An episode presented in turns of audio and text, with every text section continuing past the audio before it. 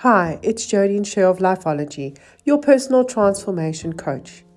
Across a lot of the other social networks, I share bite sized lifeology lessons, myths from manifestation, and a moment that I've had with a client where I think, wow, this isn't just for you, this is for all of us. And I know that there is a special community here. So, this is one of many bite sized lessons from Lifeology that I hope helps you in your journey of transformation in some simple or profound way.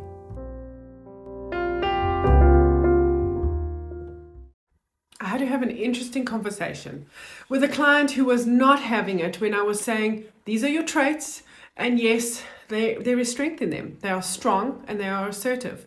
She cannot feel them and she cannot connect into them. Eventually, I was like, Hang on. Went to the kitchen and got an apple and said, Right, you represent the apple. You are an apple. Your traits are the traits of an apple. You were brought up by people, raised by people, had family, siblings, teachers who were like bananas and who were like oranges. You then have the impression that you cannot eat the skin of the apple because you cannot eat the skin of the banana and you cannot eat the skin of an orange. When you were about to eat the skin of the apple, right? Then the orange and the banana said, No, no, no, you don't eat the skin of a fruit. Okay. But those traits just get tucked away. You will always be an apple. You will always be able to eat the skin of an apple.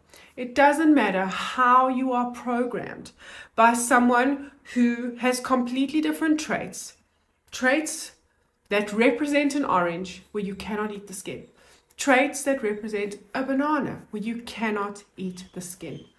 It is my only best way to describe to people what happens when you are influenced by other people and you take on the perception that their traits are your traits. What happens is you just bottle up certain traits. You take the ones that you are allowed to have in common, like you are all juicy and you are all sweet. But the ones that define you, those are the ones that are tucked away.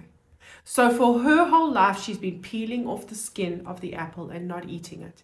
But honestly, to be authentically who she is, to be authentically who you are, you have to figure out your traits and know whether you are an apple, whether you are an orange, whether you are a banana, and how you can truly step into the traits of who you are.